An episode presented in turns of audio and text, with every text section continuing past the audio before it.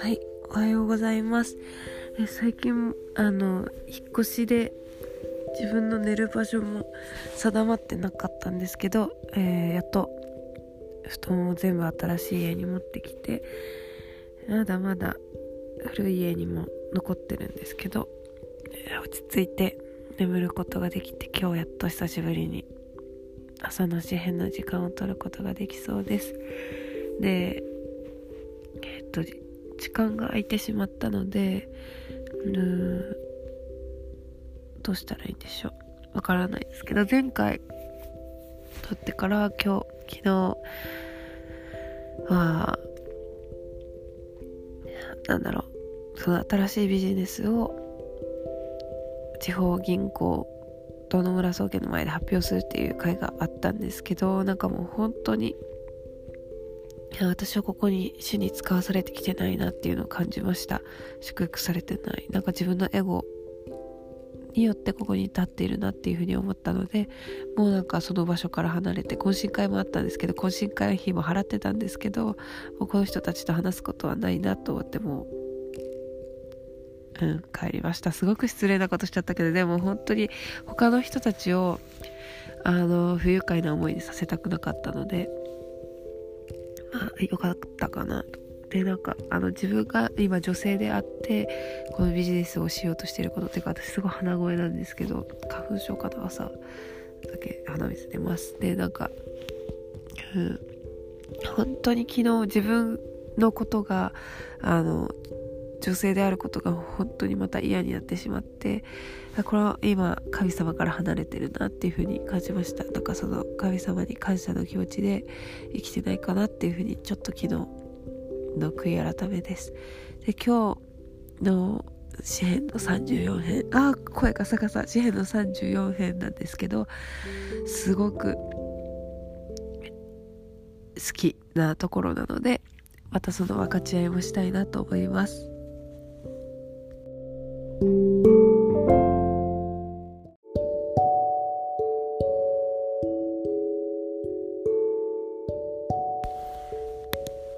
い、えー、今日は詩編の34編の1節から10節までです。ダビデの詩ダビデがアビメレクの前で狂気の人を装い追放された時にどのような時も私は主をたたえ私の口は絶えることなく賛美を歌う。私の魂は主を賛美する。貧しい人よそれを聞いて喜び祝え。私と共に主をたたえよ。一つになって皆をあがめよう。私は主に求め主は答えてくださった。脅かす者から常に救い出してくださった。主を仰ぎ見る人は光と輝き恥ずかしめに顔を伏せることはない。この貧しい人が呼び求める声は主を聞き苦難から常に救ってくださった。主の使いはその周りに陣を敷き主を恐れる人を守り助けてくださった。味わい見よ主の恵み深さを。いかに幸いなことか身元に身を寄せる人は主の聖なる人々よ主を恐れ敬え。主を恐れる人には何も欠けることがない。アーメン。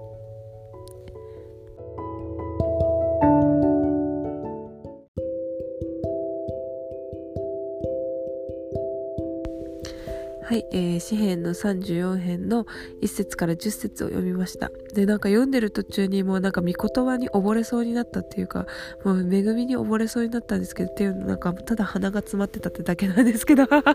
で、なんか、それで、なんかもう息できないってなって、神様、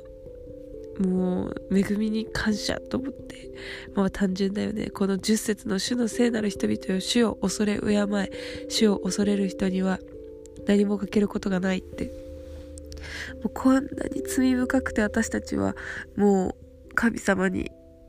の方を向く資格なんてないかもって思っちゃうかもしれないのにそれでも神様は私をもうかっちりホールド愛してくださってもう離さないよって。もう絶対話さないよって言ってくれてる。もうそのことにすごい感謝してます。でもう今あの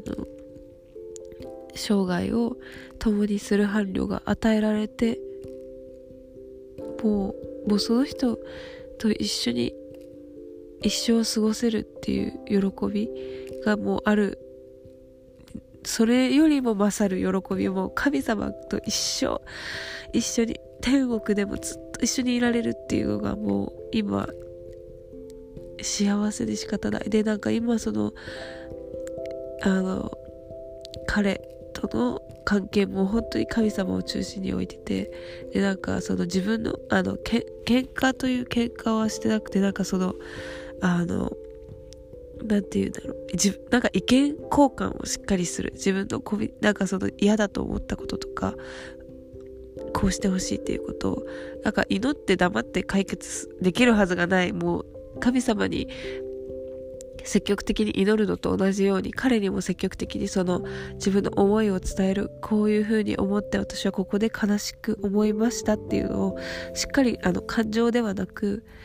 理性で人間に与えられてる神様が与えてくださった理性でしっかりコミュニケーションできててああ本当にあ祝福されたカップルになれるな私たちっていうふうに思ってます。でまたあの溺れそうになってきたのでちょっと祈ります。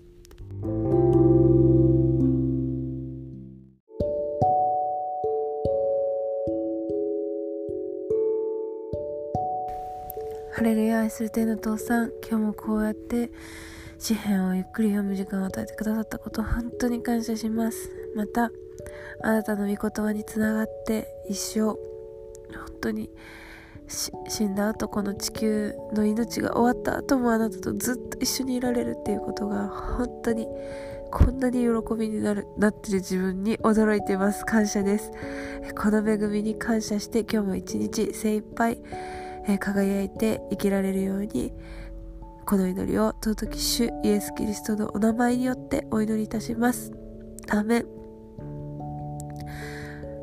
はい、今日も皆さん、えー、元気よく輝いて生きてまいりましょう。シャローム、バイバイ。